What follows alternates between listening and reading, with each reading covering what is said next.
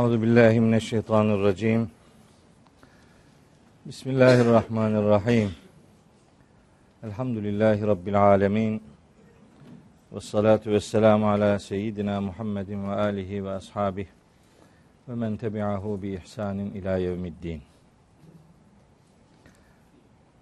Kıymetli kardeşlerim, hepinizi selamların en güzeliyle, Allah'ın selamıyla selamlıyorum.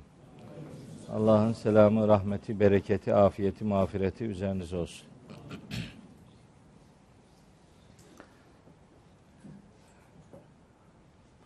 Benim için çok uzun sayılabilecek bir ayrılık süresi sonrasında yine de buluşmuş olduk. Allahu Teala'ya hamdolsun.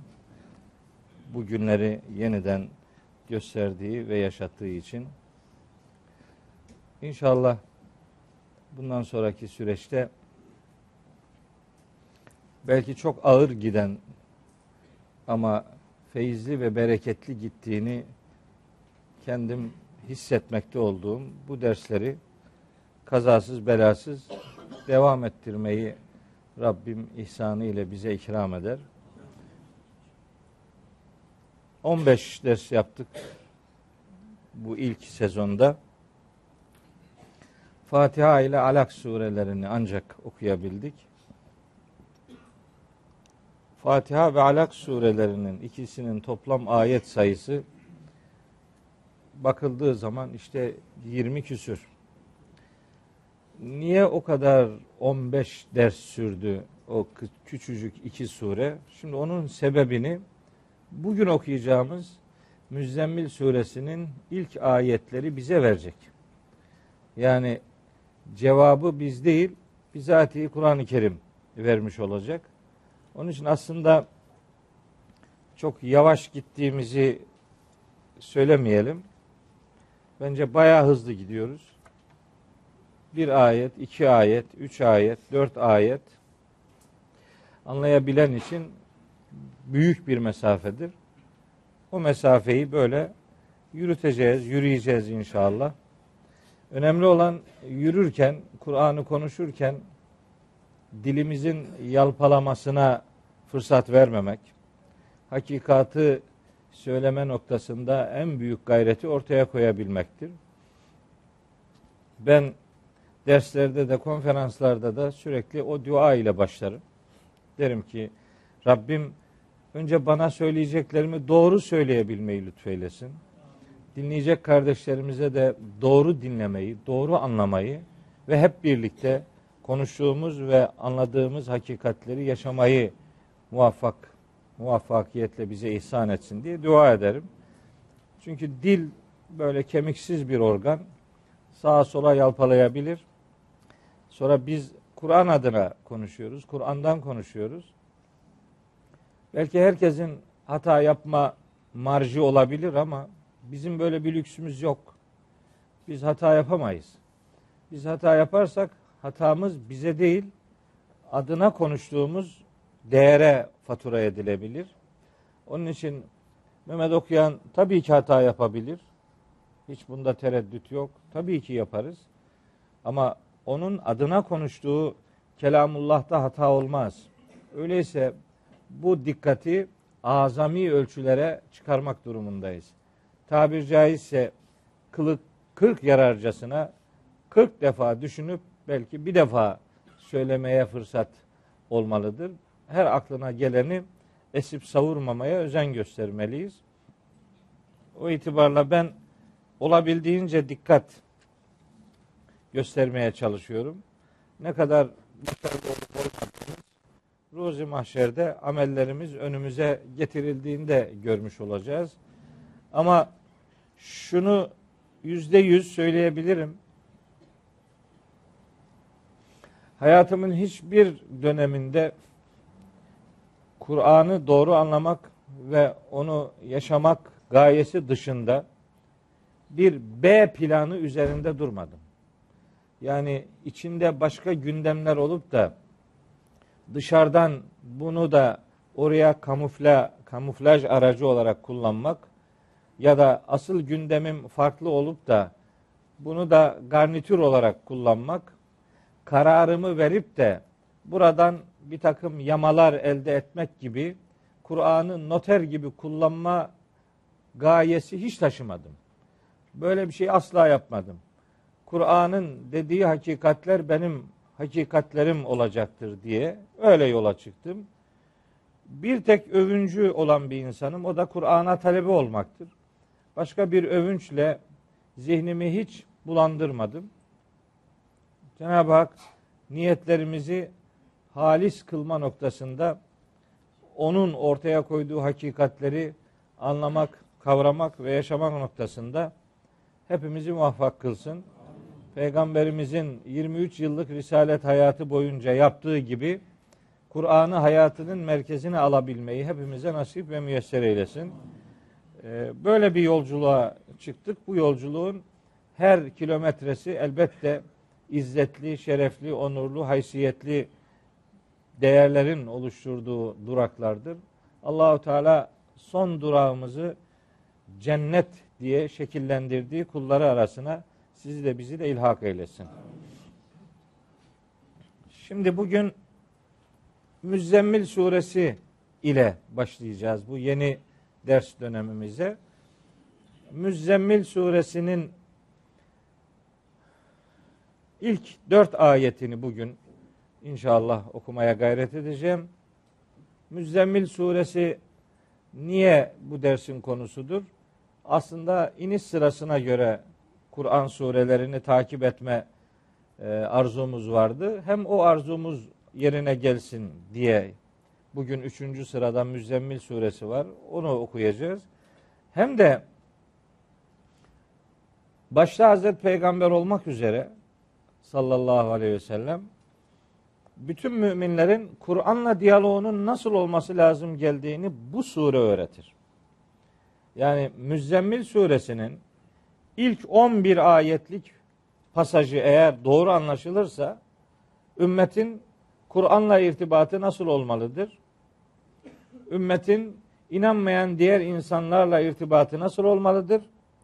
Ve bir insanın Allah'la ilişkisi nasıl olmalıdır? Bu üç soruyu en güzel cevaplayan sure bu Müzzemmil suresinin ilk 11 ayetidir. Bu 11 ayeti sanki bir anlamda hayatımızın rotası gibi kabul etmek durumundayız. Bize zamanı nasıl kullanmak durumunda olduğumuzu öğreten harikulade bir suredir. Bunun ilk 11 ayetini bu anlamda çok önemsiyorum. İnşallah iki derste bu 11 ayetlik pasajı e, bitirmeyi hedefliyorum. Tabi sure aslında 11 ayet değil. Sure 20 ayet. Bu surenin 19 ayetlik ilk bölümü ile 20. ayeti farklı zamanlarda inmiş. Hatta 11. ayet 10. hatta 9. ayetten 19. ayete kadarki kısmı da ilk 5-6 e, ayetlik bölümden biraz daha sonra inmiş. Öyle anlaşılıyor zaten metinden. Ee, acaba surenin tamamını okusak mı diye düşünüyorum. Hani bu dersler devam ederken sureyi bitirsek mi yoksa böyle her sureden belli bölüm ayeti okuyup da daha çok sureyi tanısak mı diye de böyle kafamdan e, bir takım egzersizler yapıyorum. Şimdi mesela bu surenin 20. ayeti Mekke döneminin sonlarında indirilmiş. Hatta bazı alimler bunların Medine'de indirildiğini dahi söylemişler.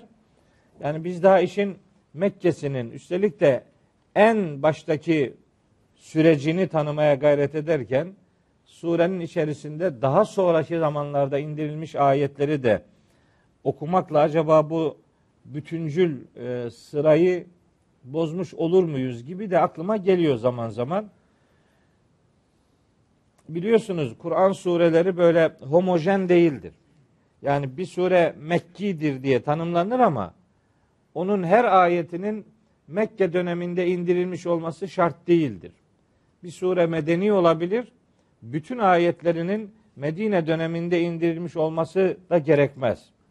Daha çok çoğunluk ayet hangi dönemde indirildiyse sure öyle anılır.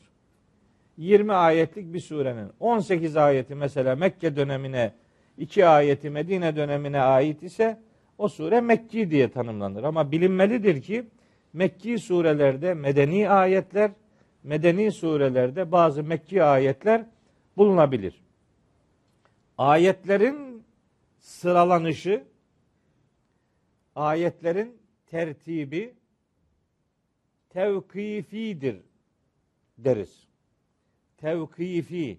Tevkifi demek aklın durdurulduğu konu demektir.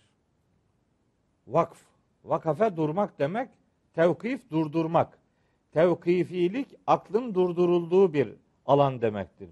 Bu şu demek, yani bir ayet indirildiğinde o hangi surenin neresine yazılacaksa onu Cebrail aleyhisselam öğretiyordu Hazreti Peygamber'e. O da vahiy katiplerine o malumatı veriyordu. Ayetler e, Cebrail aleyhisselamın öğretmesiyle surenin neresine yerleştirilecekse öyle yerleştiriliyordu. Buna biz tevkifilik diyoruz. Surelerin sıralanışında da surelerin tertibinde de acaba tevkifilik var mıdır yok mudur diye tartışılmış bir konu. Bazı alimler evet surelerin sıralanışı da tevkifidir kanaatindedir. Bazıları hayır ictihadidir derler. Yani sahabiler bu sıralamayı yapmıştır. Bazıları bu kanaattedirler. Bazıları ise iki görüşü de dışlamadan ikisini bir arada götürelim. Kısmen tevkifi, kısmen ictihadi derler. Neresi tevkifi? İşte seb'i tıval dediğimiz ilk uzun yedi sure tevkifidir sıralanışı. Başka? Hamimler, onlar tevkifidir. Başka? Mufassalun dediğimiz Kaf suresinden aşağıki kısa sureler onlar da tevkifi. E ne, ne kaldı geri? Mesani ile miun sureler. Yani ayet sayısı 100 civarında olanlarla işte 50-100 arası olanlar. Onlara mesani 100 civarında olanlara da el miun derler. Onlar işte ictihadidir filan. Tabi görüşlere saygı duyarım.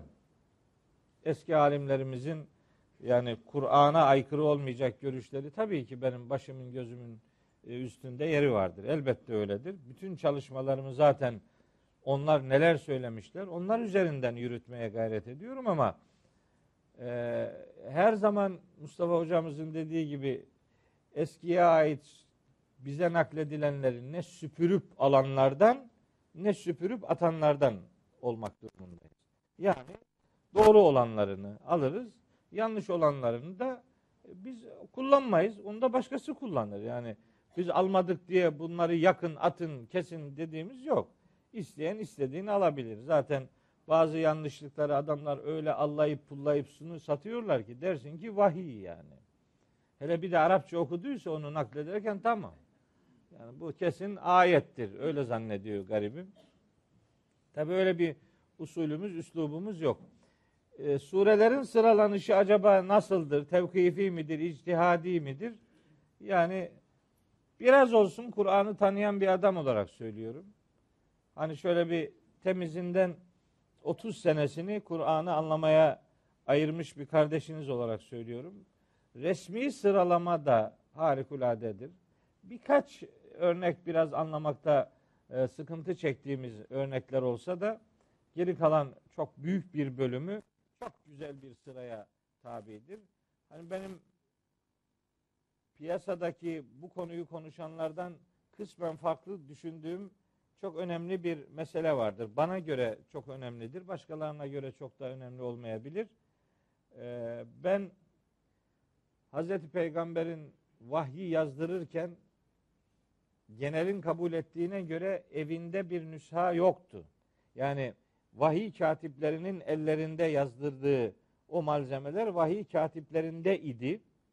Dolayısıyla peygamberimiz hani ümmi olduğu için yani ümmiliğe okuma yazma bilmemek manası verildiği için e, kendisi okuma yazma madem bilmiyor evinde de Kur'an'ın bir nüshasının bulunmasına gerek yoktur.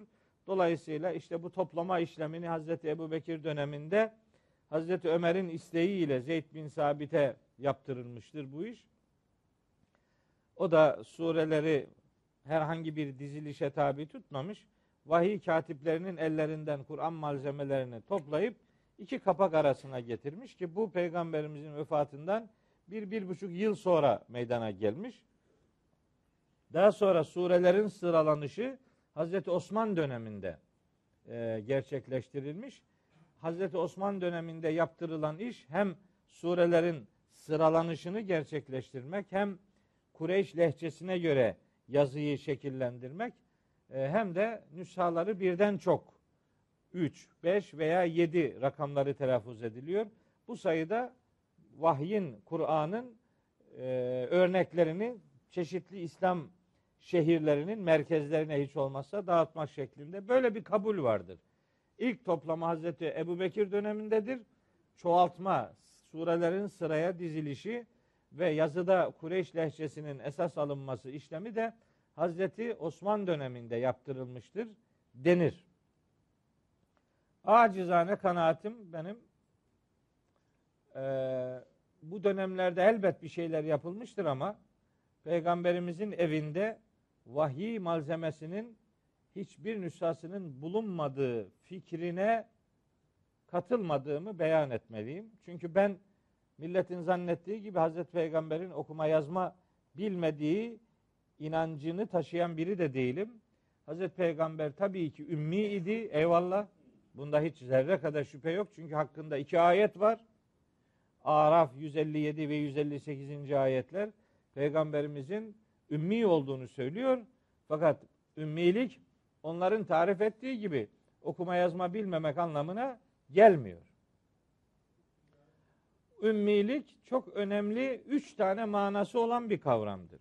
Kur'an bunları söylüyor. O kadar enteresan ki yani hakkında Kur'an'ın açıklama yaptığı kavramları bile Kur'an'ın tanıttığı gibi değil de kendi e, gelenekte nasıl şekillenmişse öyle kabul ediyoruz. Halbuki Kur'an'a göre ümmi Tevrat'ı bilmemek demektir. Çok net ayeti, çok net. Bakara suresinin 78. ayeti. Ve minhum ümmiyyune içlerinden ümmiler vardır. La ya'lemun el kitabe. El kitabı bilmezler. El kitap dediği Tevrat. İlla emaniye. Bazı kuruntuları var. O kuruntuları bilirler. Ve inhum illa yazunnun. işleri güçleri zanna göre bir şeyler üretmek. Kitabi değil, zanna göre bir iş yapmak. Bu 78. ayeti Bakara suresinin. 79. ayette de gene aynı adamlar için ehli kitaptan ümmi olanlar yani Tevrat'ı bilmeyenler için buyuruyor ki Cenab-ı Hak feveylun lillezine şu kimselere yazıklar olsun ki yektubun el kitabe bi eydihim. O el kitabı kendi elleriyle yazıyorlar. Hani ümminin okuma yazma bilmeme anlamı vardı? Bak yektubune yazıyorlar. Elleriyle yazıyorlar. Ha, onların ümmiliği nedir? Bilmedikleri el kitap hakkında kanaat ortaya koymak. El kitabı yani Tevrat'ı bilmemek demekti ümmilik. Bir anlamı bu. Bir anlamı Ali İmran suresinin 20. ayeti ile 75. ayetinde geçer. Orada da her iki ayette de ümmilik 75 evet. Ali İmran 20 ve 75 oralarda el ümmiyyun kelimeleri iki ayette de geçer. Her ikisinde de ümmilik ehli kitaptan olmamak anlamındadır. Ve kul lillezine utul kitabe vel ümmiyyine. Kendilerine kitap verilenlere de ümmilere de de ki kendilerine kitap verilenler ve ümmiler. İşte oradaki ümmiler kitap verilmeyenler demektir. Kitabi bir bilgiye muhatap henüz kılınmamış olanlar demektir. Ümmiliğin ikinci anlamı budur. Ehli kitaptan olmamak yani. İki ayette de bu anlamda gelir. Bir de Cuma suresinin ikinci ayetinde geçer bu kelime. Gene çoğul olarak el ümmiyyin kalıbında. Oradaki ümmilik de Mekkeliler demektir. Vellezî ba'ase fil ümmiyyine rasulen minhum. Ümmilere içlerinden bir Resul gönderen Allah'tır. Ümmiler Mekke'nin isimlerinden biri de Ümmül Kura'dır.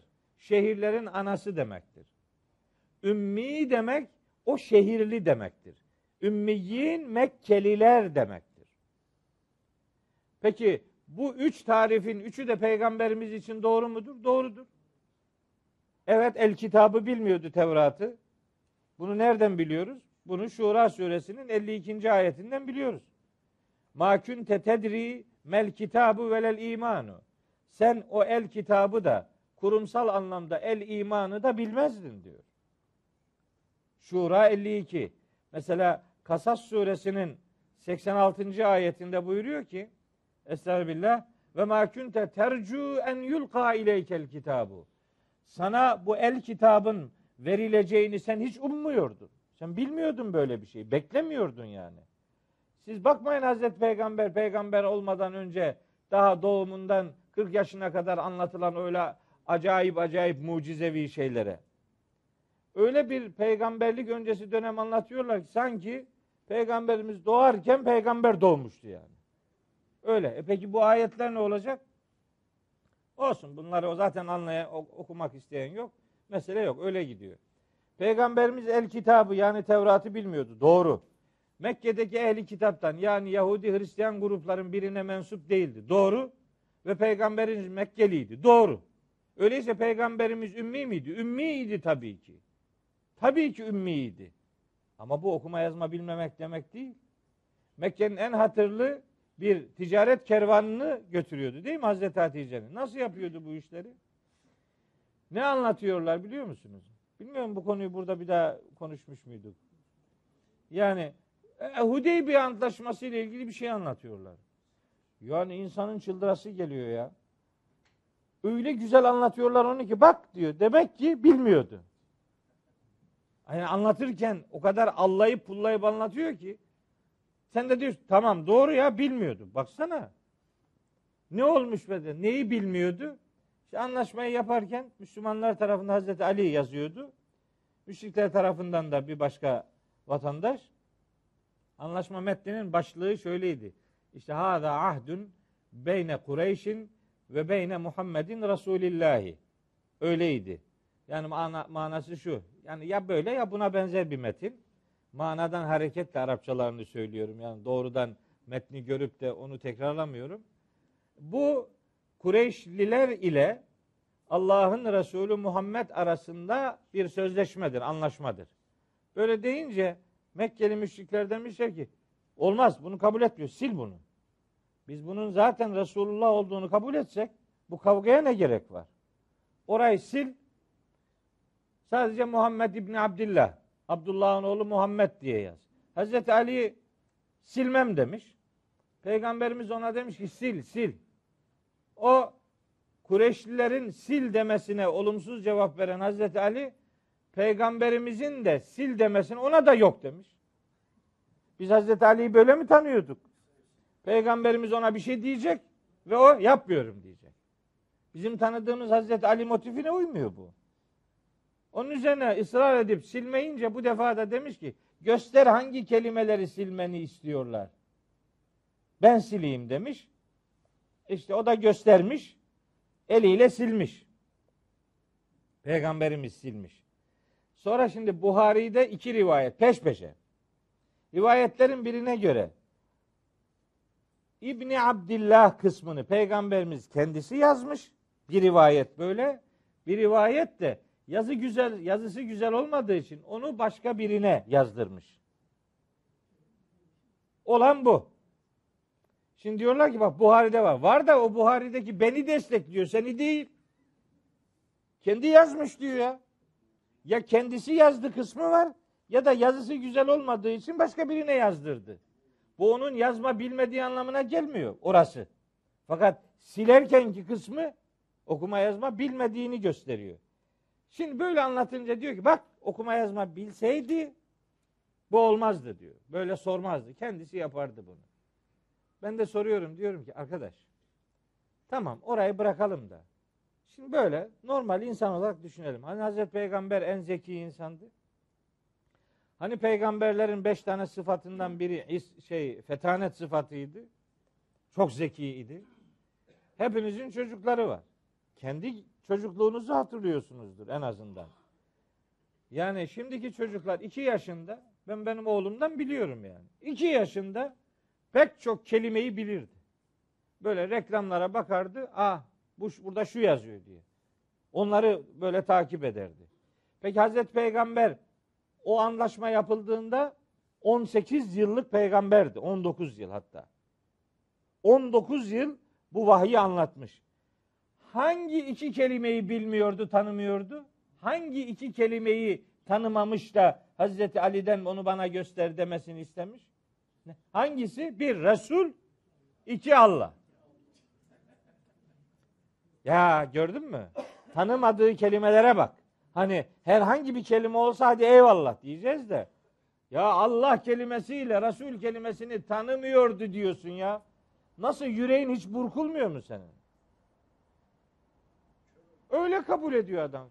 Şimdi bunu söyleyince de yani gıyaben konuşanlar işte bu okuyan diyor ki peygamber ümmi değildi. Ya öyle demiyorum gözünü seveyim. Vallahi öyle demiyorum ya. Ümmiydi. Tabii ki ümmiydi. Ayet var hakkında. Ama ümmi senin anladığın manaya gelmiyor. Onu Kur'an nasıl doldurduysa oradan bak sorun yok. Peygamberimiz bir dini anlamda entelektüel değildi peygamber olmadan önce. Yani dini metinler üzerinden çalışmaları yoktu. Hatta Ankebut suresi 48. ayet onu anlatıyor. Ve ma kunte tetlu min qablihi min kitabin. Sen daha önce bir kitap okumamıştın. Ve la tahuttuhu bi yeminike. Şimdi söylediklerini de sağ elinle yazmıyorsun yani herhangi bir kitaptan okumadığın için. Şimdi bu vahiyleri de o kitabın bir ürünü olarak yazmıyorsun. İden eğer öyle olsaydı lertabel mubtilun. Bu hakkı iptal edenlerin şüphesi artık sınırsız olurdu. Ayyuka çıkardı. Peki peygamberimizin okumadığı kitap hangisi? Onu da Şura suresi 52. ayet söylüyor işte. El kitap yani Tevrat. Yunus suresi 15. ayet 16. ayette Mekkeli müşrikler peygamberimize diyorlar ki İ'ti bi Kur'anin gayri hâzâ evbeddilhu. Ya bu Kur'an'ı değiştir ya da başka bir tane getir. Diyorlar. Kul ona, onlara de ki ma yekûnü li en übeddilehu min tilkai nefsi. Ben bunu kendiliğimden nasıl değiştireceğim? İn ettebi'u illa ma yuha ileyh. Ben sadece bana vahyolunana tabi oluyorum. İnni ahâfu in asaytu rabbi azâbe yevmin azim. Aksi takdirde Rabbime isyan edersem bu bir isyandır çünkü Allah'ın demediğini demiş gibi göstermek. Büyük günün azabından korkarım. Kul de ki onlara levşa Allahu bırak bir kitap getirmeyi veya değiştirmeyi. Allah dileseydi ma televtuhu aleyküm. Bu size naklettiğimi size aktaramazdım ben.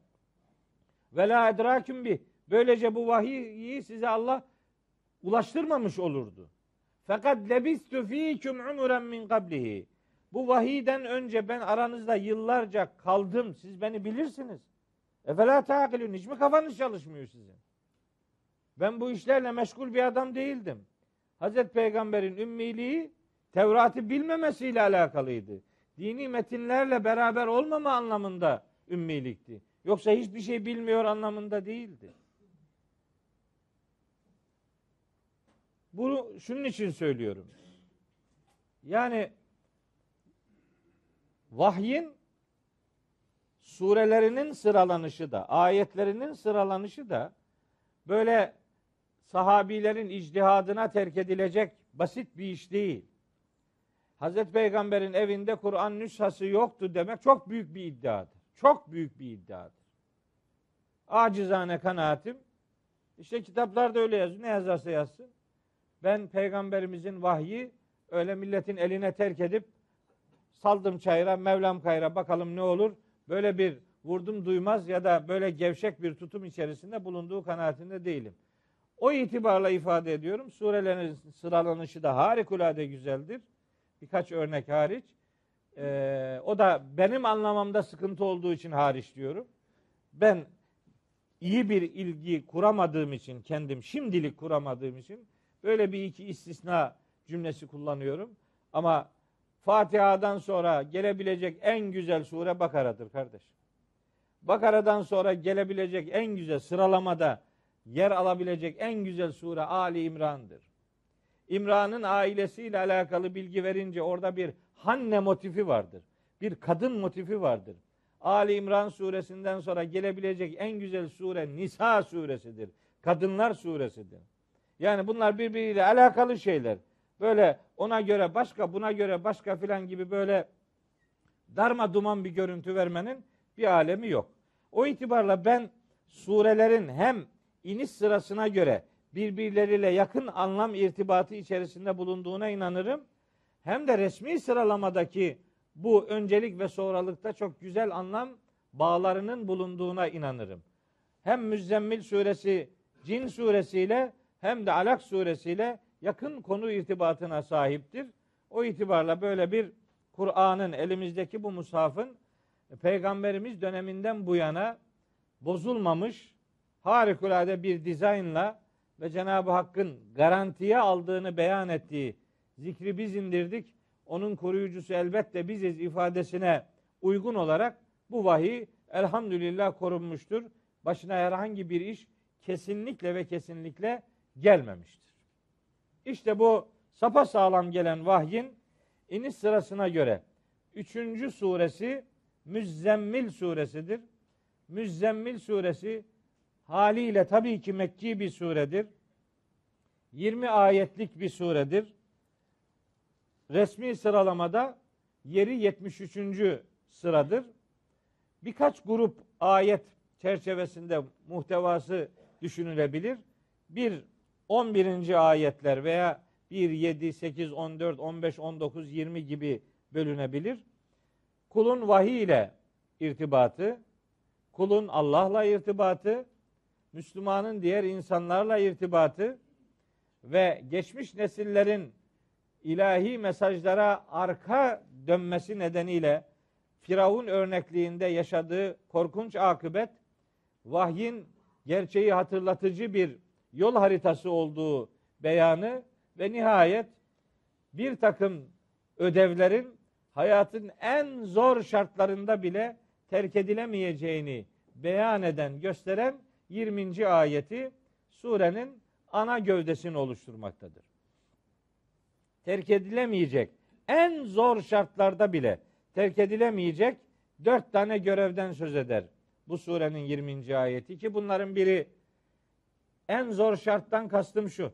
Bir insan için en zor şart ne zaman olur? Bir insan en zor dönemi yaşıyorum.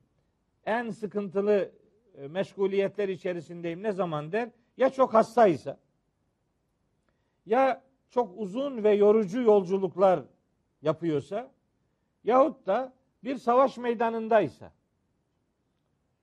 bu üçünün dışında daha zor bir şey yok. Bu en zoru bunlar. Ağır hastalıklar, zor şartlarla yapılan yolculuklar ve nihayet cephe, savaş. Bu dönemlerde bile terk edilemeyecek dört tane görev. Bunlardan biri Kur'an okumak. Kur'an kıraat etmek. 20. ayet okuduğumuzda detayı üzerinde duracağız. İki, namaz kılmak. Üç, zekat vermek. Dört, borç vermek. Kardı haser. Bu dört husus surenin 20. ayetinde en zor şartlarda bile terk edilemeyecek dört husustur. 20. ayeti okurken o dört hususun aslında bugün nasıl göz ardı edildiğine dair bir takım sözlerim, söylemlerim olacak. Onu 20. ayete saklamış olayım. Evet, genel tanıtımı bu surenin. Birinci ayeti üzerinden birkaç bir şey söyleyeyim. Hani daha öncesinde Alak suresiyle irtibatı nedir bu surenin? İkisi peş peşe indiyse Alak'tan sonra Müzzemmil'in gelmesinin acaba nasıl bir mana ilişkisi olabilir? Ona dair birkaç not size aktarayım. Biri Alak suresi İkra bismi rabbikellezi halak diye başlıyor. Yani vahyin düşünülmesi, aklın vahiy ile yoğrulması anlamında bir emir vardır. Bu surede de vahyin hem dördüncü ayette hem yirminci ayette okunmasıyla alakalı buyruklar vardır. Vahyin okunması, akledilerek okunması noktasında iki surenin de konu birlikteliği vardır. İkincisi her iki surede de böyle bir olumsuz insan tipi üzerinde durulur. Orada azgınlaşan, kendini müstahni gördüğü için azgınlaşan insan tipiyle bu surede cehennemlik olmayı hak eden Firavun özelinde genel azgınlar üzerinde durulur. Üçüncüsü hem Alak suresinde hem Müzzemmil suresinde salat kavramı üzerinde durulur. Birine salat genel manada dini duyarlılık, diğerine ekame fiiliyle kullanıldığı için, ekame kelimesiyle kullanıldığı için formu belli namaz. ibadet ekseninde her iki surenin de yakın konu irtibatı vardır. Ve her iki surede de peygamberimizin azgın insanlarla iletişimini, onlara karşı tavrını nasıl şekillendireceği noktasında ona yönelik bildirimler vardır. Bu çok önemli dört noktada her iki sure birbiriyle yakın konu irtibatına sahiptir. Yani bu iki sure birbirinin devamıdır denebilir. Bu devamıdır ifadesi iki sure için yadırganacak bir ifade değildir. Şimdi surenin ilk dört ayetini yavaş yavaş okumaya başlayalım. Tabi daha önce söylemiştim. Bir daha söyleyeyim. Kur'an-ı Kerim'de her surenin ya da her ayetin, her ayet grubunun nüzül sebebi olmak zorunda değildir. Nüzül sebebi ayetlerin ya da surelerin inişine neden olan olay veya olaylar anlamında kullanılır. Nüzül sebebi buna bizim literatürde sebebi nüzül veya esbabı nüzül derler. Ayetin veya ayetlerin inişine neden olan olay veya olaylar. Her ayetin böyle bir nüzül sebebi olmalı mıdır? Hayır, şart değildir. Hatta eski alimlerimiz nüzül sebepleri olan ayetlerin nüzül sebebi olmadan indirilen ayetlere oranının yüzde on civarında olduğu kanaatindedir. Yüzde on öyle az bir rakam değil. Altı bin küsür ayet üzerinden düşünüldüğünde 6236 ayet üzerinden düşünürseniz yüzde on 623 yapıyor. 623 tane nüzül sebebi öyle az değil. Bence onlar da fazla yani. Hani yüzde on biraz biraz o bile abartılı bir rakamdır. Yüzde beş daha daha anlaşılabilirdir. Çünkü bu nüzül sebepleri konusu da maalesef kolay istismar edilen konulardan biri olmuş maalesef. Adam ayete bir şey söyletmek istiyor, ona bir nüzül sebebi uyduruyor. Nüzül sebebi yazılmış kitaplar var. Sekiz cilt. Ya kitabın kendisi bir cilt. Nüzül sebebi sekiz cilt nasıl oluyor bu yani? Bu kadar nüzül sebebi olur mu? Belli ki bir takım sıkıntılar var. Ama içinde sıkıntılar var diye nüzül sebebi kurumunu reddetmenin bir alemi yok. Nüzül sebebi diye bir kurumumuz var. Pek çok ayet vardır ki nüzül sebebini bilirseniz ayetin derdini çok kolay anlarsınız. Bunlardan biri mesela işte Müzzemmil suresidir. Peygamberimiz vahiy almaya başladığında tabii ki insan olarak böyle sıra dışı bir olayla karşılaşınca etkilenmiş, yüzü sararmış, beti benzi kaçmış, eve gelmiş, Hazreti Hatice'ye işte zemmiluni, zemmiluni, dessiruni, dessiruni diye bir hitapta bulunmuş. Bu yani beni örtün, beni örtün anlamına geliyor. O örtüye bürünmüşlük manası kastedilerek işte bu ayet grubunun hem bu ayet grubunun hem de Müddessir suresinin ilk ayetlerinin peygamberimizin böyle bir örtüye sarılmış halinle ilgili indirildiği rivayetleri vardır. Yoğun bir rivayet kültürümüz var. Bu iki surenin ilk grup ayetlerinin indirilişiyle alakalı. Şimdi bu rivayetler tabii ki doğru olabilir. Doğru olabilir de biraz daha yakından baktığınız zaman anlatılan şeylerle Kur'an metninin bazen uyuşmadığını görüyorsunuz. Şimdi mesela ben bu kelime üzerinden yani müzzemmil kelimesi üzerinden bu sözümü desteklemek istiyorum. Ayet, birinci ayet şöyle başlıyor. Nüzül sebebini de düşünerek ifade ediyorum. Estağfirullah. Ya eyyuhel müzzemmilu. Ey müzzemmil kişi. El müzzemmil. Şimdi buna şöyle anlam veriliyor. Ey örtüsüne bürünen peygamber. İşte üzerine örttüğü şeyler de genellikle neler? keçe, kadife, battaniye gibi şeyler.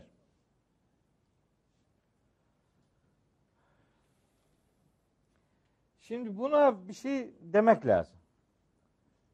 Yani bu battaniye, kadife, keçe gibi bir şeyle örtünüyor ve peygamberimize bu örtüsüyle alakalı bir hitapta bulunuluyor. İddia budur.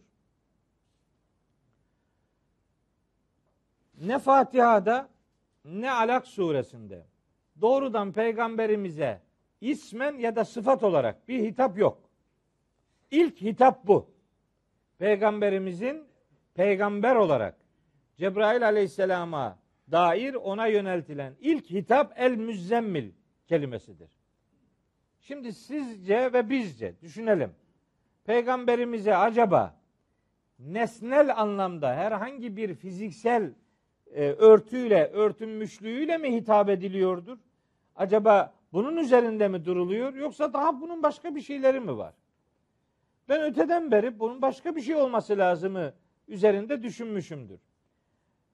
Bir baktım ki öyle biri bir şey örtünmek manasını tercih etti diye bu ümmet ta başından beri onunla sınırlı kalmamış. Kendisini o yoruma hapsetmemiş.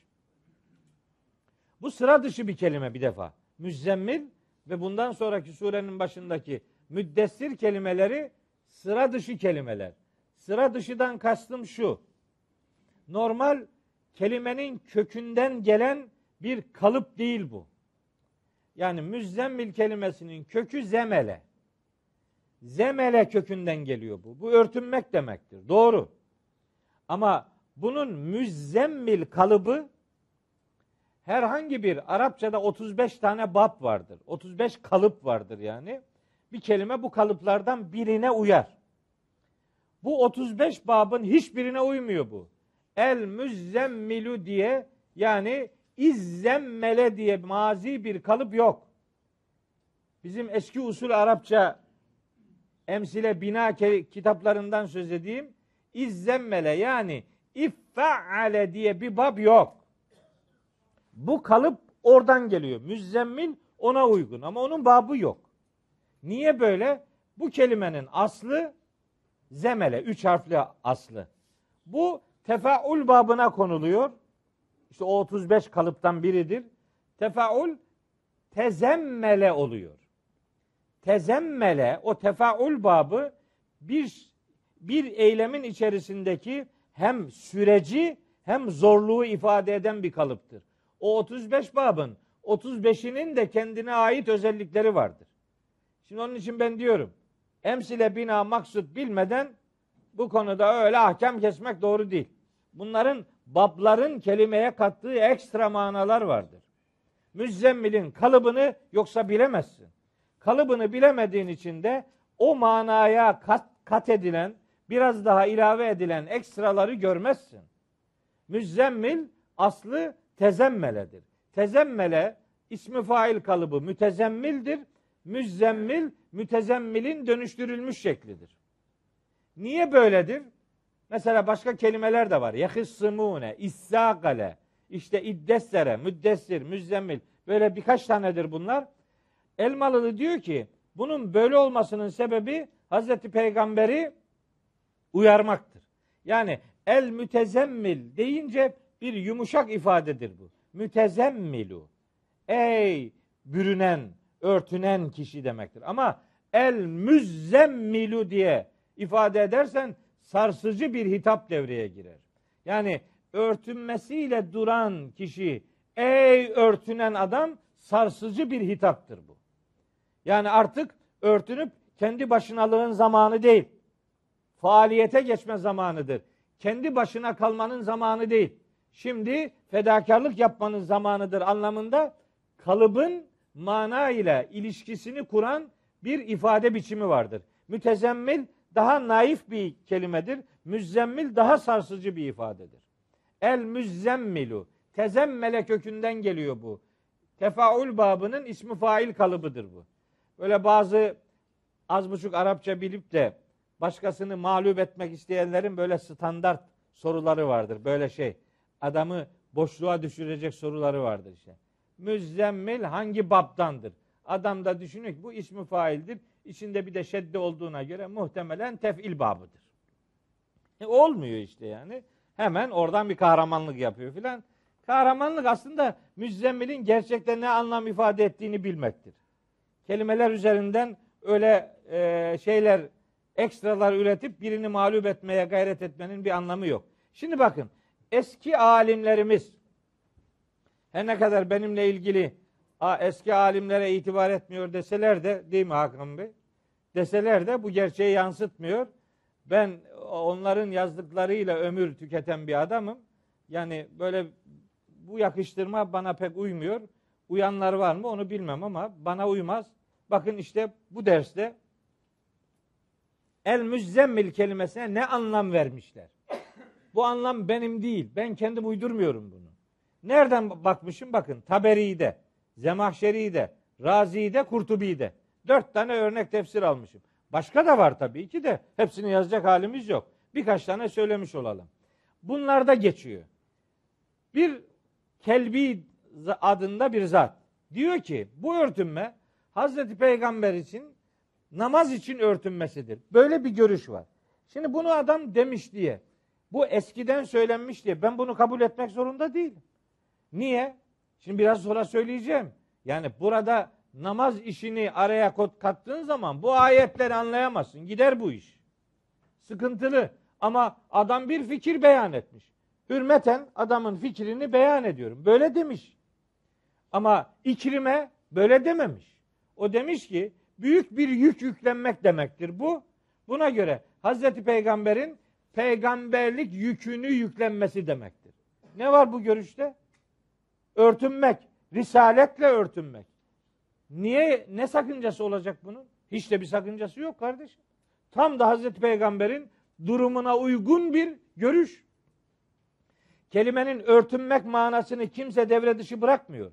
Ama ne ile örtünmek sorusunu sorduğun zaman o zaman başka cevaplar vereceksiniz. İşte İkrime'nin dediği risalet göreviyle örtünmek. Risalet görevini üzerine alan kişi demektir. Ha peki Hazreti Peygamber müzzemmil diye tanıtılınca İbn Abbas ne demiş? O da demiş ki Hazreti Peygamber'in Kur'an ile yani vahiy ile örtünmesi demektir. İşte bu. Canıma minnet. Ben ancak böyle rahat ederim. Kardeşim battaniye ile örtünmüş. İyi pantol ne giyiyordu? Yani o, o mu şimdi yani? O ilk defa hitap edilirken kastedilen o mu Allah aşkına? Nasıl bunu böyle yazıyor, böyle dedi biri diye ben de hiç üzerinde düşünmeden, başka acaba söylenmiş bir şeyler var mıdır sorusunu sormadan, biri bunu kadifeyle örtündü dediyse, keçeyle örtündü dediyse bu tek doğrudur. Niye bundan ibaret kalsın ki bu, bu dünya? İşte bakın başkaları söylemiş. Başkaları dediğimiz işte peygamberimizin yakınındaki İbn Abbas böyle bir beyanda bulunmuşsa ben bunu baş tacı edinirim. Bunu sonuna kadar savunurum ama ben desem ki el müzzemmil kelimesi doğrudan vahiy ve risaletle bürünmek anlamına geliyor desem adam diyecek ki nereden çıkardın bunu? Sen kim oluyorsun da böyle diyorsun? Allah Allah. Bunu bu zamana kadar kimse bilmedi. Bir sen bildin. Bu böyle standart klişe cümleler. Bunlardan bunları duymaktan bıktığım için arıyorum, bakıyorum başka biri bir şey demiş mi? Bakıyorum ki demiş. Ondan sonra diyorum ki bu söz doğru mudur? Adam diyor ki sen dediysen doğru değildir. Peki İbn Abbas dediyse doğrudur. Ne oldu şimdi? Ne? Zorun ne kardeşim? Sen hakikatin peşinde değilsin. Bir bir doğru değerini eskiliğinden ya da taraftar kalabalıklığından almaz. Bir doğru doğruluğunu kaynağından alır. Yani bu kelimeyi doğru anlamaya gayret edince hoş biz yepyeni şeyler söylüyor değiliz. O eskiden söylenmiş şeylerin üzeri örtünmüş hakikatlerin üzerini açmaya gayret ediyoruz. Emin olun yaptığımız bundan ibarettir. Neticede eski alimlerimizi Allah rahmet eylesin. E, büyük, çok büyük bir hizmet yapmışlar. Şimdi mesela İbn Abbas ve İkrime bu sözleri söylemiş olmasına rağmen bize aktarılmasalardı nereden bilecektik bunu? Onun için bu kültürel mirası ne toptan reddedenlerden ne toptan kabul edenlerdeniz. İkisinden de değiliz. Biz bunun vahiy ile örtüşenlerini kabul edenlerden, vahiy ile zıtlaşanlarını da kullanmayanlardanız. Bunu ben kullanmıyorum. Sen kullan canım. Sen şimdi peygamberimizin battaniyesi hangi model değil uğraş. Kadife hangi desenlerden oluşuyordu? Keçenin durumu ne? Sen onunla uğraş. Uğraş ama benim aklımla da dalga geçme gözünü seveyim. Peygamberimiz eve gelmiş demiş ki ne demiş? Zemmiluni zemmiluni. Beni örtün demiş. Peki evde kim var? Hazreti Hatice. Bir erkek bir kadına hitap ederken nasıl hitap eder? Arapçada bunun kuralı var. Böyle e, aklıma estiği gibi savuracağım şeyler değil bunlar. Bir erkek bir kadına bir emir kipinde kullanılacak konuşacaksa onun özel bir şekli var. Zemmilu demez. İşin farkında olanlar bilirler ki bu hitabın Arapça karşılığı zemmilidir. Zemmilu değil. Ne oldu şimdi? Ev adam mı kaynıyor? Kaç kişi daha bulacaksın şimdi evde? Uğraş dur. Buradan gidersen çok uğraşırsın. Ama zemmili olmalıydı. Zemmili değil. Demek ki o nakilde bir sorun var. Allah Allah yani. Olamaz mı yani? Olur. Peygamberimizin Hira'dan döndükten sonra etkilenmiş olmasında garipsenecek bir şey yok. Tabii ki. Elbette üzerine bir şeyler örtünmüştür. Eyvallah ona bir şey demiyorum da. Sen şimdi bu ayeti tefsir ederken el müzzemmil kelimesi pe, peçe ile çe, keçe ile kadife ile battaniye ile örtünmektir üzerinden yorum yapma kardeş. Bu mesajı daraltmak anlamına geliyor. Risaletle bulunmak, risalet örtüsüne bürünmek, vahiy ile, Kur'an ile buluşmak anlamı çok daha kapsayıcıdır. Bakın bu anlamı verince bakın ne çıkacak şimdi biraz sonra. En büyük arızalardan bir tanesi de ayetleri tarihe gömme hastalığıdır. Ne demek istiyorum? Şu. Bu ceketi çıkartsam ayıp olur mu? Yani ben içeriden neler giyiyorum bir bilseniz. Sağ ol kardeşim. Evet. Ben de nelerle örtünmüşüm. Ne müzzemmil durumlarım var. Kat kat örtüler var yani her tarafta. Bilmiyorum benim vücut yapım böyle. Allah çok kolay üşüyorum. Giyiyorum giyiyorum. Bir yakınım var diyor bana ki yahu sen üşümemek için giymiyorsun. Niye? Sen terlemek için giyiyorsun. Terlemek için giyince ondan sonra terliyoruz, hasta oluyoruz bilmem ne. Ama epey yıllardır hasta olmadım elhamdülillah.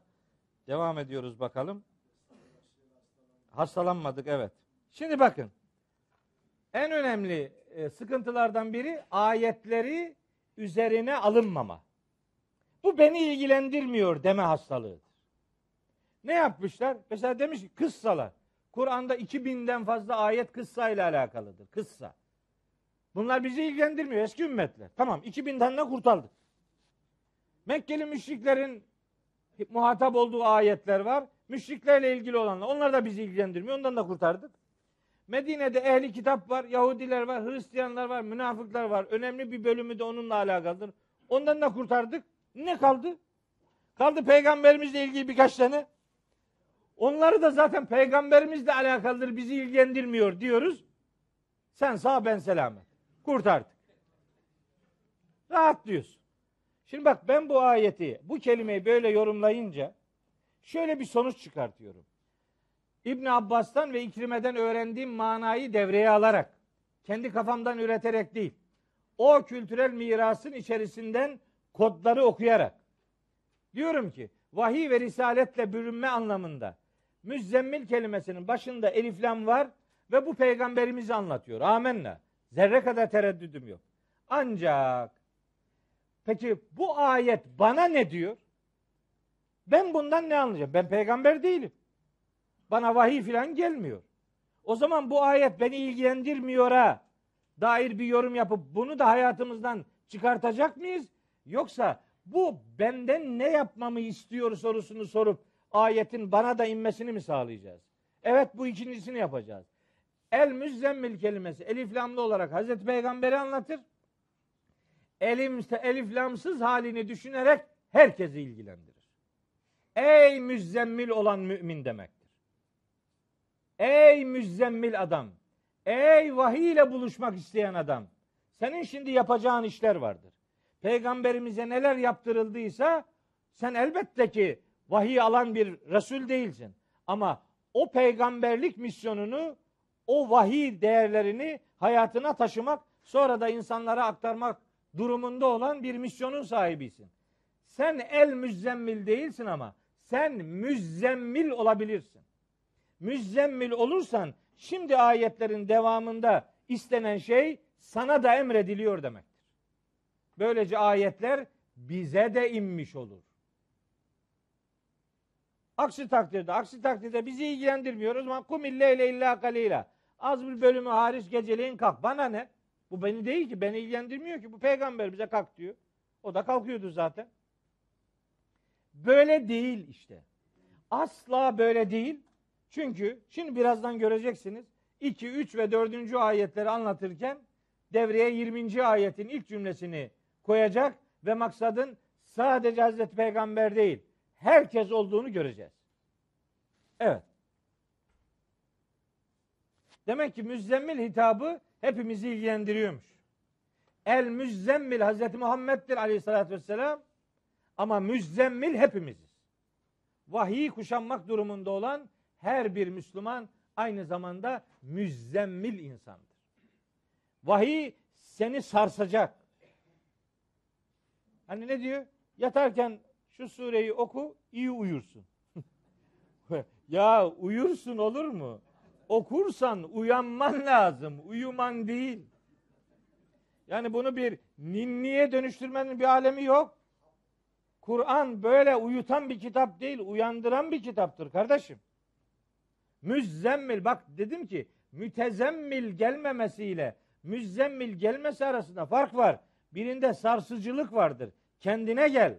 Hadi bakalım şimdi vahiy ve risalette buluştun. Yapacağın işler var. Ayağa kalk bakalım. Ne istiyor ondan Allahu Teala? Şimdi ikinci ayette onun üzerinden 2 3 4'ü tercüme edelim. Bana teşekkür edeceksiniz dersin sonunda. Yok edeceksiniz. Şimdi niye edeceksiniz? Bir önemli bir müşkilin bir problem meydana getiren bir algının aslında nasıl problem olmaktan kurtulduğunu göreceğiz. Bu da benim görüşüm değil. Bunu da eski alimlerden öğrendim. Çok esaslı bir yaklaşım olduğu için onu benim de sayıyorum. Yani bir doğruyu kabul eden kim varsa o doğru onundur. Doğruyu filanca adam ilk defa söylemiş olabilir. Eyvallah. Ama o doğruyu kabul eden herkes o doğrunun sahibidir. Medeniyet insanlığın ortak değeridir. Birileri üretir, öbürleri de onu sahiplenirse o medeniyet onun da olur yani. Sahiplenenin de olur. Onun için öyle ikide bir dipnot vermek işte benimdi bu bu söz benimdi. Bunu niye benim benim olduğunu niye söylemedin? Senindi. Senin olsun. Ama senin kalmasın. Herkesin de olsun. Bunu paylaşıp daha çok insanın istifade etmesine mani bir durum yok. Eğer bir sözü ben bulabildiysem bunu isteyen istediği yerde istediği gibi kullanabilir, evirmesin, çevirmesin. Dediğimi desin, adımı demesin mühim değil. Vallahi hiç mühim değil. Anasının ak sütü gibi helali olsun. Yeter ki onu doğru aktarsın. Öyle bir derdim yok elhamdülillah. Şimdi bakın. Buyuruyor ki Rabbimiz peygamberimize. Kumil leyle illa kalila. Şimdi ayet üzerinden düşüneceğiz. Ne demek istiyor ayeti kerime? Az bir kısmı hariç geceleyin kalk. Kumil leyle geceleyin kalk. İlla kalila az bir kısmı hariç. Az bir kısmı hariç kalk ifadesinden ne anlaşılır? Anlaşılan şudur. Yani gecenin çoğunu ayakta geçir. Hatta büyük çoğunluğunu ayakta geçir manası da ilk etapta akla gelir ama hadi diyelim ki asgari olarak yüzde 51 ayakta ol. Yüzde 49 maksimum uyu, minimum yüzde 51 ayakta ol. Söylenmek istenen bu. Peki ne zamanda bu gerçekleşecek? Bu ayakta oluş, yarıdan çoğunu ayakta geçirmemiz ne zaman tahakkuk edecek? Anlatıyor Rabbimiz. Nisfahu yarısında yarısında. Şimdi beraber düşünelim. Yarıdan çoğu ayakta olsun denen bir görev. Yani az bir bölümü hariç geceleyin kalk ifadesi. Yarıdan çoğunu ayakta geçir demeye geliyor. Peki yarısında kalkarsan bu emir yerine gelmiş olur mu? Olmaz değil mi? Olmaz. Niye? Çoğunu istiyordu ayakta olmanın. Yarıda kalkınca bu gerçekleşmez. Şimdi gerçekleşmeme kısmına bir tane daha ilave edilecek. Yarısında kalk. Ev veya unkus minhu kalila. Yarısından biraz kısaltarak kalk. Yani gecenin yarısından daha önce kalk. Daha önce kalkarsan ve bir daha da yatmazsan gecenin yarıdan çoğunu ayakta geçirirsin. Bu tamam. Bu ikincisi tamam. Ama bitmiyor. Ev veya zid aleyhi yarısına ilave et. Yani yarısından sonra kalk. Peki yarısından sonra kalkarsan yarıdan çoğunu ayakta olman gereken geceyi idrak etmiş olur musun? Hayır, yarıs, yarısını geçtim bir defa. Bak sıkıntı var.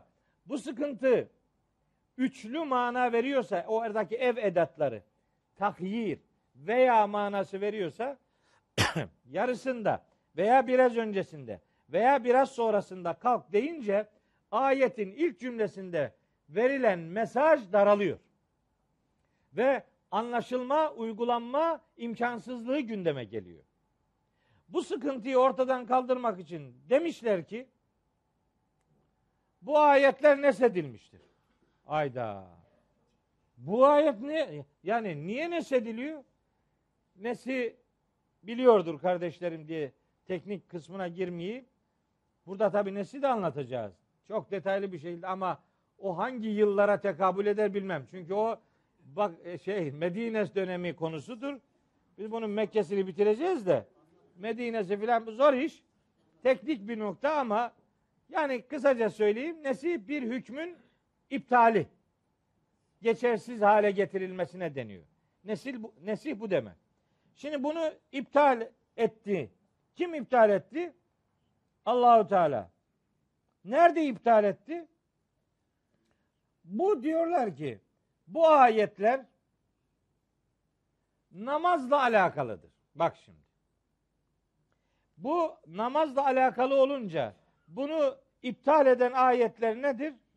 Beş vakit namaz emreden ayetler bu ayetleri nesetmiştir. Dolayısıyla bu ayetlerdeki böyle üçlü bir gecede üç defa kalkmak hükmü kaldırılmıştır. Bir defa kalkarsın. Veya diyorlar ki bir gece yarısında kalkarsın, öbür gece biraz önce kalkarsın, bir sonraki gece de bir, biraz sonra kalkarsın. Dolayısıyla bu üçlü emir üç geceye yayılmış olur. Şimdi yorum yapıyor böyle. İşi kurtarmaktan yana değil. Bu aslında işi daha da çıkmaz sokağa götürme gayreti. Burada bir defa nesih olmaz. Zaten Kur'an'da nesih yoktur diyen bir adam olarak böyle bir konuda nesin varlığını asla ve asla kabul etmem. Niçin? Bir, bu konu bir defa namazla alakalı değil. Daha kafadan bu işi bitirelim. Burada namaz yok. Ama elinizde mealler varsa veya evinizde mealler vardır. Evinizdeki mealleri gidin açın bakın. Bir bölümünde şunu göreceksiniz. Ey ürtüsüne bürünen peygamber. Gecenin az bir bölümü hariç kalk namaz kıl. Oraya onu yazmışlar. Kalk ve namaz kıl. Kardeşim bu sure indirildiğinde şimdi senin kıldığın anlamda şekli şemaili, vakti sistemi belli bir namaz henüz yok ki. Bu ayetler indirildiğinde daha indirilmiş ayet toplamı 12. Fatiha'nın 7 ayetiyle Alak suresinin 5 ayeti inmiş. O 12 ayetin içerisinde de namaz filan yok henüz. Namaz daha sonranın bir işi. Dolayısıyla burada olmayan namazı burada varmış gibi kabul edince işte müzzemmile elbiseye bürünmek manasını verenlerin yanında kelbi dedi ya namaz için örtünmek ha oradan geliyor işte. Demek ki bunun namazla bir alakası varmış. Dolayısıyla bu ayetler namazla ilgili olduğu için beş vakit namaz bu ayetlerin hükmünü kaldırmıştır. Bunu kabul etmemiz mümkün değil. Burada nesin olabilmesi için geceleyin artık kalkmana gerek yok. Gecenin yarısında kalkma. Üçte birinde kalkma. Son üçte ikisinde kalkma diye bir ayetin olması lazım. Böyle bir ayet yok. Tam aksine gecelerin ayakta durulmasıyla alakalı çok nefis hatırlatmalar var Kur'an-ı Kerim'de. Öyle bir tane filan değil. Bir deste ayet okuyabilirim size. Geceleri insanların ayakta durmasının bir Müslüman duruşu gereği olduğunu ortaya koyma bağlamında. Bakın bu ayetleri namazla ilişkilendirenler dördüncü ayetin sonundaki verettilil Kur'ane tertila ifadesini de namaz kılarken Kur'an'ı tertil üzere yavaş yavaş okuya dönüştürmüşlerdir. Yani hüküm gece kalk namaz kıl, tertil de o namazda okuduğun metni yavaş yavaş ağır ağır tane tane oku. Böyle tercüme etmişler. Böyle tefsir etmişler bir kısmı. Bunlar çok sağlam ve sağlıklı görüşler değiller. Niye? Burada emredilen şey daha ikinci ayette ne emrediliyorsa üçüncü ayette de onun üzerinde duruluyor. Dördüncü ayette de onun üzerinde duruluyor. Beşte de, altıda da, yedide de aynı şey, aynı konu anlatılıyor. Nedir konu? Konu geceleyin yarıdan çok bir vakitte ayakta kalmak ve bu meşguliyet içerisinde Kur'an'ı tertil üzere okumaktır. Peki ayeti nasıl anlayacağız? Ayeti şöyle anlayacağız. Bakın burada bir grup ayet dipnot olarak verdim.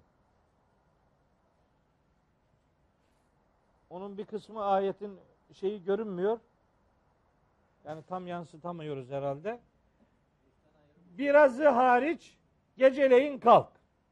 Nisfehu yarısında kalk. Ev zid aleyhi. Şimdi bakın Arapçada ve Kur'an-ı Kerim'de bir çok anlamlılık diye bir konu var. Çok anlamlılık. Anlam çeşitliliği yani. Her kelime Kur'an'da geçtiği her yerde her zaman aynı anlamı vermez.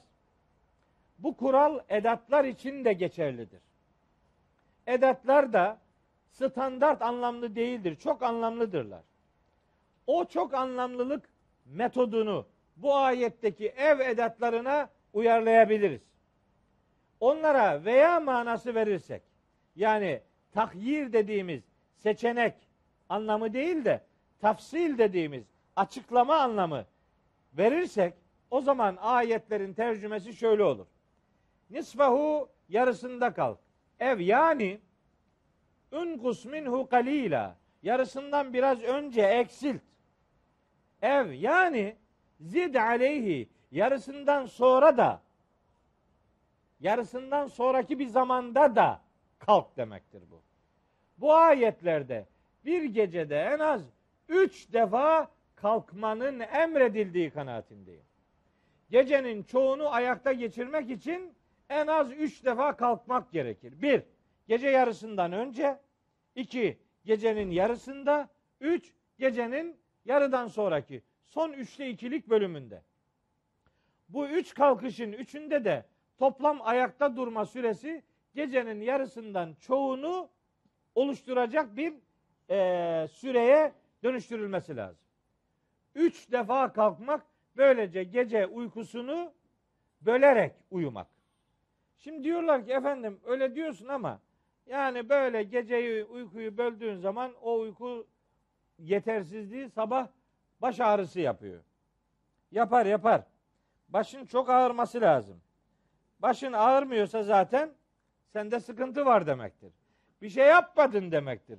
Bir fedakarlığın yok, bir yorgunluğun yok. Sadece Böyle mışıl mışıl uyuyorsun yani. Uyu uyu yat uyu öyle dedi. Eski alfabe kitaplarında öyle dedi. Ali yat uyu top oyna böyle. Ana aman yarayışlı bir şey yapma. Uyu top oyna şöyle şeyler yap yani. Böyle değil böyle değil. Kalkınca ne yapılmasını Rabbimizin istediğini görüyoruz ayette. Kalk gecenin çoğunu ayakta dur ve raddilil Kur'an'ı tertile Kur'an'ı tertil üzere oku. Peki Kur'an'da acaba bu anlamda ev edatı kullanılmış olmasına rağmen veya manasını değil de ve manasını vereceğimiz örnekler var mı? Var. Elbette var. İşte burada bir kısmını dipnot olarak verdim. Onlardan birkaç tanesini hatırlatayım. Dipnot olarak geçiştirmiş olmayayım diye. Mesela Bakara suresi 200. ayeti hatırlatayım. Orada Yüce Allah buyuruyor ki Fe izâ kadaytum menasikeküm fezkurullâhe kezikrikum âbâeküm ev eşedde zikra. İşte hacla ilgili görevlerinizi bitirdiğiniz zaman babalarınızı nasıl hatırlıyorsanız Allah'ı da öyle zikredin veya daha çok Allah'ı daha çok zikredin. Şimdi siz Allah'ı daha çok zikretmeyle babaları hatırlamak birer seçenek olarak birbirinin eşitidir diye kabul edebilir misiniz? Var mı böyle bir algı? Eğer böyle derseniz o zaman ben size hemen kalkarım Tevbe suresinin şu ayetini okurum. Hangi ayeti? 24. ayeti. Kul in kana abaukum ve ebnaukum ve ihvanukum ve ezvacukum ve aşiretukum ve emvalun ikteleftumuha ve ticaretun tehşevne kesadeha ve mesakinu terdavneha ehabbe ileyküm minallahi ve rasulihi ve cihadin fi sebilihi fe terabbesu hatta ye'tiyallahu bi emri. Eğer siz şunları şunları içinde babalar da var. Bunları eğer Allah gibi veya Allah'tan daha çok seviyorsanız Allah'ın azabının gelmesini bekleyin diyor. Demek ki Allah'ı başka bir varlığı sevdiğimiz kadar değil. Allah'ı elbet daha çok sevmek zorundayız. Ama bu ayette ev edatı geçiyor. Oradaki ev edatı yani manasınadır. Veya manasına değil. Babalarınızı hatırladığınız gibi yani hatta aksine çok daha fazla bir şekilde Allah'ı hatırlamak zorundasınız. Mesajı vardır burada. Oradaki ev edatı veya manasına değil, bilakis manasına gelir. Mesela bir tane daha söyleyeyim. Fazla uzatmayayım. Mesela Mülk suresi 10. ayet. Bunların hepsinde yani manasındadır. Bir tane daha söyleyeyim. Mülk suresinin 10. ayet. Ayet şu. Ve kalu lev nesma'u ev na'kilu ma kunna fi ashabis sair. Tercüme şöyle veriliyor. Dediler ki demişler demiş olacaklar ki kafirler mahşerde yani. Lev kunna nesma'u. Eğer hakikati işitseydik ev veya ne akilu aklımızı çalıştırsaydık ma kunna fi ashabis sair. Şimdi bu ateş erbabının ehlinin arasında bulunmazdı. Ne demek? Aklını çalıştırmak başka bir şey. Hakikate kulak vermek başka bir şey mi? Hakikate kulak vermek aklını çalıştırmak demektir zaten. Ve kalu lev kunna nesma'u ev na'kilu. Demiş olacaklar ki biz hakikati dinleseydik yani aklımızı çalıştırsaydık şimdi bu ateş azabı içinde bulunanlardan olmazdık. Orada da ev edatı var ama o veya manasına gelmez. Yani manasına gelir. Beyaniye diyebilelim. Tafsiliye diyebilelim. Abese'de de var. Abese ve tevella en ca'ehul a'ma ve ma yudrike leallehu yezzekka ev yezzekkeru fetenfe'ahu zikra yüzünü ekşitti arkasını döndü o görme engelli kişi yanına geldi diye. Tabi burada yüzünü ekşitip arkasını dönen Hazreti Peygamberdir diye de böyle çarşaf çarşaf izahlar yapmazlar mı? He, Peygamberimiz yüzünü ekşitti arkasını döndü öyle mi? Yanına o ama sahabi geldi diye yüzünü ekşitip arkasını dönen Hazreti Peygamber mi? Sen hiç abese fiilinin başka kiminle ilgili kullanıldığına baktın mı? Tevella fiilinin Kur'an'da başka kime nispet edildiğine hiç baktın mı? Bu sureden önce indirilmiş Necim suresiyle konuyu irtibatlandırdın mı? Yok. Peygamberimiz bir görme engelli sahabi yanına geldi diye yüzünü ekşitip arkasını dönecek. Öyle mi? Öyle bir peygamber algısı mı var senin kafanda? Öyle. böyle yani. ikisi de doğru adam. Bir muhakeme yapma ihtiyacı yok. Neyse abeseyi işleyeceğiz orada anlatacağız bunların nasıl olduğunu. Diyor ki Allahu Teala ve ma yudrike hem sana idrak ettiren ne olabilir ki? Sen nereden bileceksin? Leallehu yezzekka. Belki o arınacak.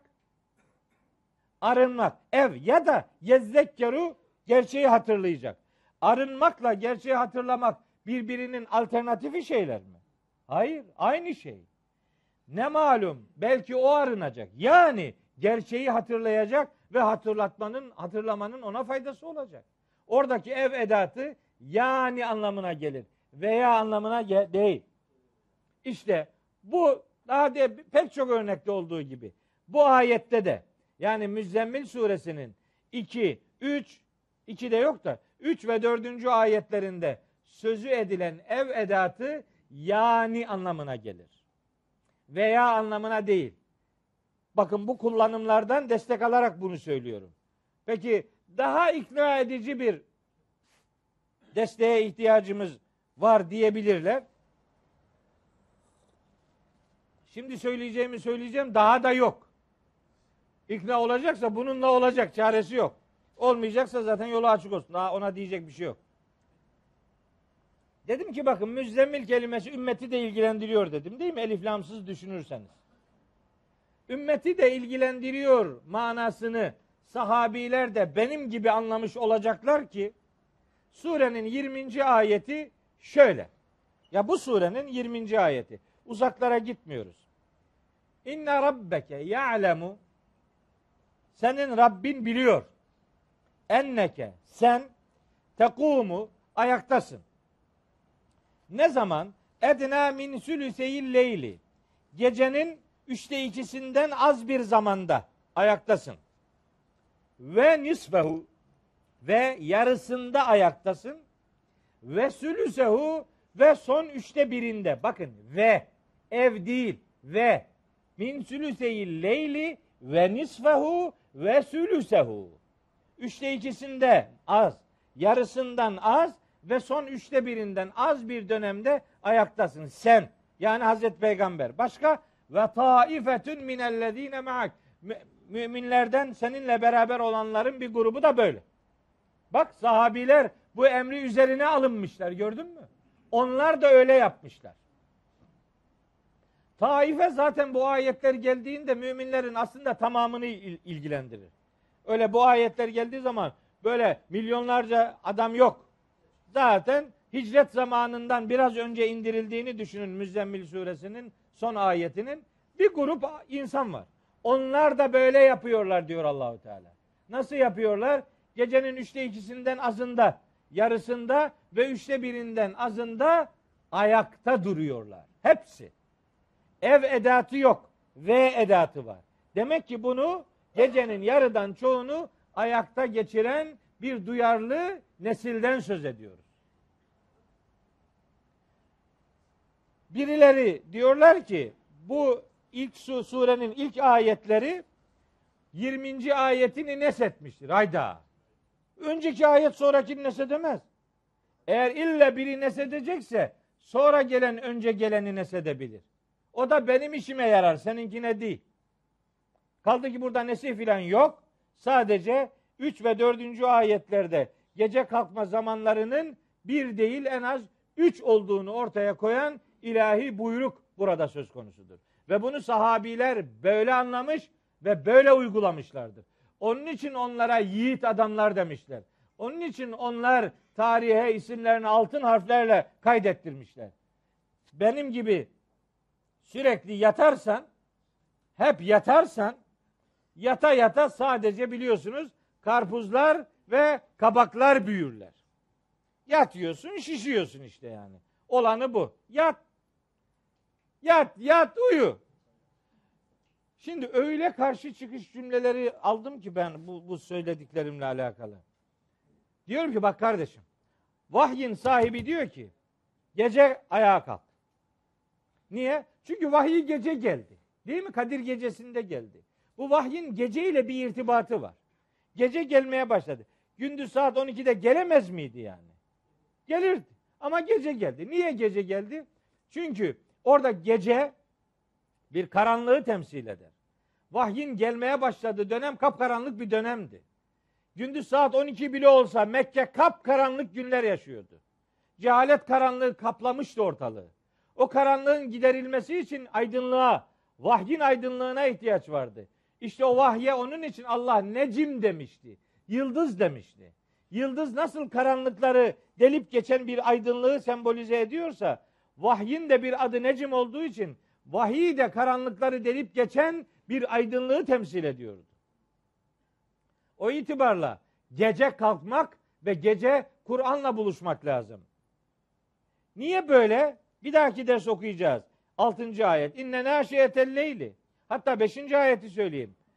İnna senulki aleyke kavlen sakila. Ağır bir söz sana vahyedeceğiz. Söz ağır. Uyuyarak idrak edilmez. Ayakta durman gerekir. Söz ağırsa sorumluluğu da ağırdır. Bu yatarak değil, kalkarak bunun gereği yerine getirilir. İnne naşiyetel leyli hiye eşeddu vat'an ve akvamu kıyla. Gecenin naşiyesi, gecenin inşası daha etkili ve daha kalıcıdır diyor. Ya bunu ben demiyorum kardeşim ya. Buna karşı çıkmak ayete karşı çıkmaktır. Allah geceyi böyle tarif ediyor. İnne naşiyetel leyli gecenin naşiyesi, gecenin inşası, gecenin getirisi, gecenin donanımı daha etkili ve sözü daha kalıcıdır diyor. Onun için gece gelmeye başlamıştır vahiy. Gece okumamızı istiyor Allahu Teala. Tabi gecenin çoğunu ayakta geçirmek bir fedakarlık ister. Doğru. Ama peygamberlik bir fedakarlık kurumudur zaten. Onun için sen ben peygamber olamadık. Senin benim durumumuza bakılsa bu ayetlerin çoğu gelmezdi yani. Peygamberlik nezir kurumudur. Nezir. Nezir hem uyarmak, hem duyurmak, hem korkutmak anlamına gelir. Nezirin böyle üç tane anlamı var. Nezirin bir anlamı da kendini davasına adamak demektir. Nezir adak demektir. Nezir kurban nezretmek. Nezretmenin asıl anlamı adamaktır. Peygamberlik bir adanmışlık kurumudur.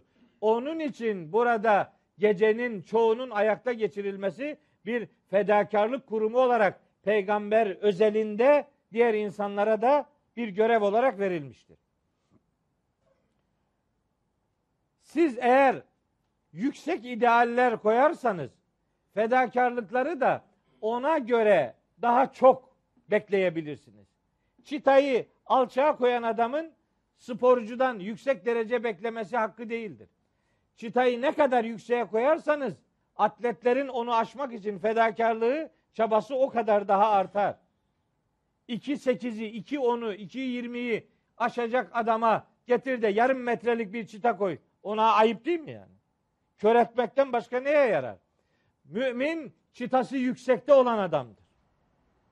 Gecesine hükmedecek bir mümin istiyor Allahu Teala. Heh, başkaları uyuyor benim uyuma hakkım değil. Ha, başkaları uyurken sen de uyuyorsan sen de en çok başkaları kadar olursun. Böyle olunsaydı Mekke'de ve Medine'de tarihin gördüğü o en büyük dönüşüm gerçekleşmezdi. Herkes uyurken sen de uyurken uyursan sen de herkes gibi olursun. Uykusuna hükmedemeyen adam adam değildir. Uykuya hükmedeceksin. Evet. Gece kalkmak, geceyi ihya etmektir. Geceyi ihya etmek istiyorsanız gecenin inşasını gerçekleştireceksiniz ki gündüzün ihya ve inşası olsun. Geceni inşa edemeyen adam gündüzünü ihya edemez. Bu iş geceden başlar. Efendim çok zordur. Tabii zordur. Tabii ki zordur. Buna kolaydır diyen yok. Zordur. Ama yiğit zor zamandaki tavrıyla belli olur. Herkesin yaptığını yapana yiğit demezler. Çoğunun yapamadığını yapabilene yiğit derler. Müslüman yiğit adamdır. Gecesi ayakta olacak. Gece boyu hep ayakta olmaktan söz etmiyoruz. Hiç uyumamaktan söz etmiyoruz. Emin olun. Hiç uyumamaktan söz etmiyoruz. Bakın uyku dediğiniz şey beyinle alakalıdır. Beyninizin verdiği komutla bu iş olur. Öyle değil mi? Ramazan dışı günlerde 18 saat Aç duruyor muyuz? Yok. Üç defa yemek yiyoruz. 13 defa çay içiyoruz, su içiyoruz bilmem ne aparatif işlerle.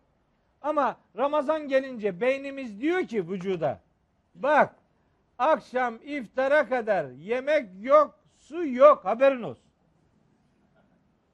Gece kuruyorsun, beynin kuruyor vücudunu. 18 saat aç ve susuz duruyorsun. Niye? Komutu öyle verdiği için. O komutu aldı organlar bitti bu iş. Gece ey vücut sana bu gece diyelim ki gecenin toplam saati kaç? Şu sıralar geceler kaç saat? Mesela yani e, Ekim ayındayız. 12 Ekim itibariyle saat 6 civarı, 6.30 civarı akşamın olduğunu kabul edin. Sabah da 6'da açıyor diyelim. 12 saat. Ha, bu 12 saati ben demiyorum ki hiç uyumayın. Ya bak o 6'da oluyor ya akşam. Akşam başla. Biraz Kur'an oku. Yani bir saat, iki saat Kur'an oku. Yat. Sonra 12'de bir daha kalk. Bir iki saat 12'den sonra Kur'an oku. Gene yat. Ondan sonra bir daha kalk saat 4 gibi hem teheccüd namazı kılmış olursun. Kalkınca bir daha Kur'an oku. İki saatte oradan yap. Hani biri iki saat bir dakika olsun. Altı saat artı bir dakika yarıdan çoğunu ayakta geçirmeni sağlayacak işte. Uyuma diyen yok ki sana. Gene uyuyorsun altı saat. Yani gene zararın yok. Ama o ayakta durduğun zamanı değerlendirmiş oluyorsun. Kur'an okuyorsun. Kur'an'la mu- muhabbetin artıyor. Tertil üzere okuyacaksın. Onun ne olduğunu söyleyeceğiz. Tertil üzere Kur'an'la buluşacaksın. Mesela uykusuz kalan adamın gündüz kay, kaylule uykuları vardır böyle. Kestirme diyoruz ona. Gündüz saat 12'lerde, 1'lerde filan bir, bir yarım saat kestirsen o gecenin uykusunun önemli bir bölümünü karşılar. Kardeşim çaresini bulursun. Adam diyor ki sabah 8'de mesaiye gidiyorum ben ne yapayım? Tamam sen öbür dediğim gibi mesaiden kaçta geliyorsun? 5'te, 6'da. Hadi şimdi 6'dan sabah 6'ya kadar 12 saat uyuyor musun? Yok. Hah, o uyanık kaldığın zaman ne yapacaksın? Onun üzerinde düşünüyoruz. Yani Allah seni gece kaldırıyor. Sana işkence olsun diye mi öyle mi zannediyorsun? Hayır. Asla öyle değil. Bakın Kur'an'ı iyi okursa bir adam Allahu Teala'nın ondan istediği şeylerin zor değil aslında kolay olduğunu anlayacaktır. Falak suresinin 2, 3, 4, 7. ayetleri ile İnşirah suresinin 5 ve 6. ayetleri tam da bu noktada bize yol gösteriyor. Talak suresi 2. ayetin son cümlesi. Ve men yettekillâhe yec'al lehu mehreca. Her kim Allah'a karşı muttaki olursa Allah'a karşı muttaki olursa yani Allah'tan korkarsa demek değil. Allah korkunç bir varlık değil. Kim Allah'a karşı duyarlı olursa, sorumluluğunu bilirse, hassas davranırsa, yani Allah'ın dediklerine itibar ederse yani. Yec'al lehu mahreca. Allah onun için mutlaka bir çıkış yolu yaratır. Ya sen ayakta durmaya bir karar ver bakalım. Hele bir karar ver. Bakalım Allah seni çaresiz diye terk edecek mi? Hayır. Yec'al lehu mahreca. Bir çıkış yolu yaratacak. Ve yerzukhu min haysu la yahtesib. Rızık endişesi taşıma. Hiç hesap edemeyeceğin yerden Allah seni rızıklandırır. Bu aylak aylak yatmayı değil, hayata hakim olmayı senden isteyen Allahu Teala fedakarlık yaptığında onun karşılığını sana verecek. Hiç hesap etmediğin yerden senin rızkını Allah yaratmış olacak. Ve men yetevekkel alallahi fehuve hasbuh. Kim Allah'a güvenirse ona Allah yeter. İnna Allaha baligu emri. Allah'tır işi hakikatiyle tam yerli yerinde yapabilen yegane varlık odur. O ayetin değil de bir sonraki ayetin sonunda buyuruyor ki ve men yettekillaha yec'allehu min emrihi yusra. Allah'a karşı duyarlı olanların işlerinde Allah kolaylık yaratır. Ya Allah'a güvenmiyorsak zaten zaten bitti. Hiç konuşmanın bir alemi yok. Allah'a güveniyorsan kolaylık yaratacağını söylüyor. Bu surenin 7. ayetinde buyuruyor ki Seyecalullahu ba'de usrin yusra. Allah her bir zorluktan sonra bir kolaylık mutlaka yaratacaktır. seyec'alullahu ba'de usrin yusra. Zorluktan sonra kolaylık yaratacaktır. İnşirah suresinde inne me'al usri yusra. Hani fe inne me'al usri yusran inne me'al usri yusra. Her bir zorlukla beraber en az iki kolaylık vardır. Peygamberimiz bu ayetleri tefsir ederken öyle buyuruyor. Len taglibe usrun yusreyni. Hiçbir zorluk karşısındaki iki kolaylığa galip gelemez. Çünkü bu ayette öyle marife bir kelime tekrarlanır da onun cevabı olan nekre kelimeler de aynı yerde iki kere gelirse iki kez en az iki kez manası verir diye bir kural vardır. Yani her bir zorluğun en az iki kolaylığı vardır diyor Allahu Teala. Buna karar verirse bir adam ona karar veren adamın herhangi bir zorluk, herhangi bir imkansızlık diye bir derdi olmaz. Zaten Müslüman Allah'a mümin olan adamdır. Allah'a mümin olmak, Allah'a güvenen adam olmak demektir. Allah bana güvenin yolunuzu kolaylaştıracağım diyorsa Ankebut suresi 69. ayette bunu bir de genel kurala bağlamışsa ki orada öyle buyuruyor. Vellezine cahedu fina lenehdiyennehum subulena. Bizim yolumuzda, bizim uğrumuzda fedakarlık yapanlara biz bütün yollarımızı açacağız, hidayet edeceğiz, göstereceğiz. Bir Kur'an gündemi olsun istiyoruz bu toplumun. Kalkınca ne yapacak? Tertil üzere Kur'an okuyacak. Tertilin ne olduğunu yani hem tertil kavramını hem ondan sonraki ayetleri bir dahaki ders inşallah sizlere aktaracağım. Ama yapmak istediğimiz şu. Yani gecenin yarıdan çoğunu ayakta geçirme noktasında bir plan yapmak. Bu planı herkes kendisi yapar. Siz eğer gecede Kur'an'la ilgili meşguliyetinizi geceki bütün işlerin sonuna bırakırsanız oraya sıra gelmez zaten. Siz eğer geceyi saat 6'da başlıyor kabul etmeyip gece 12'de başlıyor diye hesap ederseniz 6'dan 12'ye kadar başka diğer bir sürü işler yaparsanız ondan sonra da 6 12 civarı, 1 civarı, 2'ye kadar ayakta duruyor adam. 12'den erken yatan var mı? Yok. Ne yapıyorsun 12'ye kadar? Bunu soran var mı? Yok. O zaman diyor ki nasıl duracağız? Ya zaten ayaktasın kardeşim. Ayakta durduğun zamanı değerlendirmekten söz ediyoruz biz. Yarıdan çoğunu ayakta dur. Ayakta dur ve Kur'an oku. Tertil üzere Kur'an oku. Bakın bu ayetler geldiğinde henüz daha 12 ayet gelmişti. 12 ayetin her biriyle ilgili gece yarıdan çok zamanı Kur'an üzerinde düşün diye Allahu Teala programlamış. Zamanı nasıl değerlendirmemiz gerektiği üzerinde durmuş. Onun için bunun zorluğunu, imkansızlığını öne çıkartarak Allah'ın emrini ikinci plana itmeyin. Allahü Teala onun kolaylığını mutlak surette yaratacaktır. Allah bu noktada insanlara ihsan ve ikram edecektir.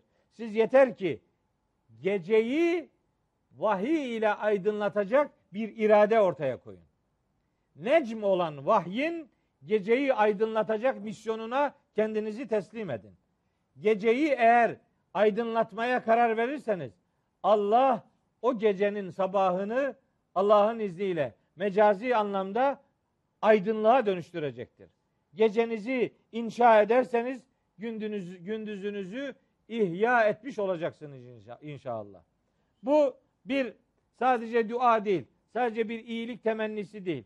Bu Allah'ın bizden istediği bir görevi yerine getirme bilincini takınmamızdır. Onun için her Müslümanın Müzzemmil suresinin ilk ayet grubunu iyi bilmesi lazım. Bu ayetler beni de ilgilendiriyor mesajını üzerine alınması lazım. Onun üzerinden bir Kur'an gündemi, Kur'an gündeliği oluşturması lazım.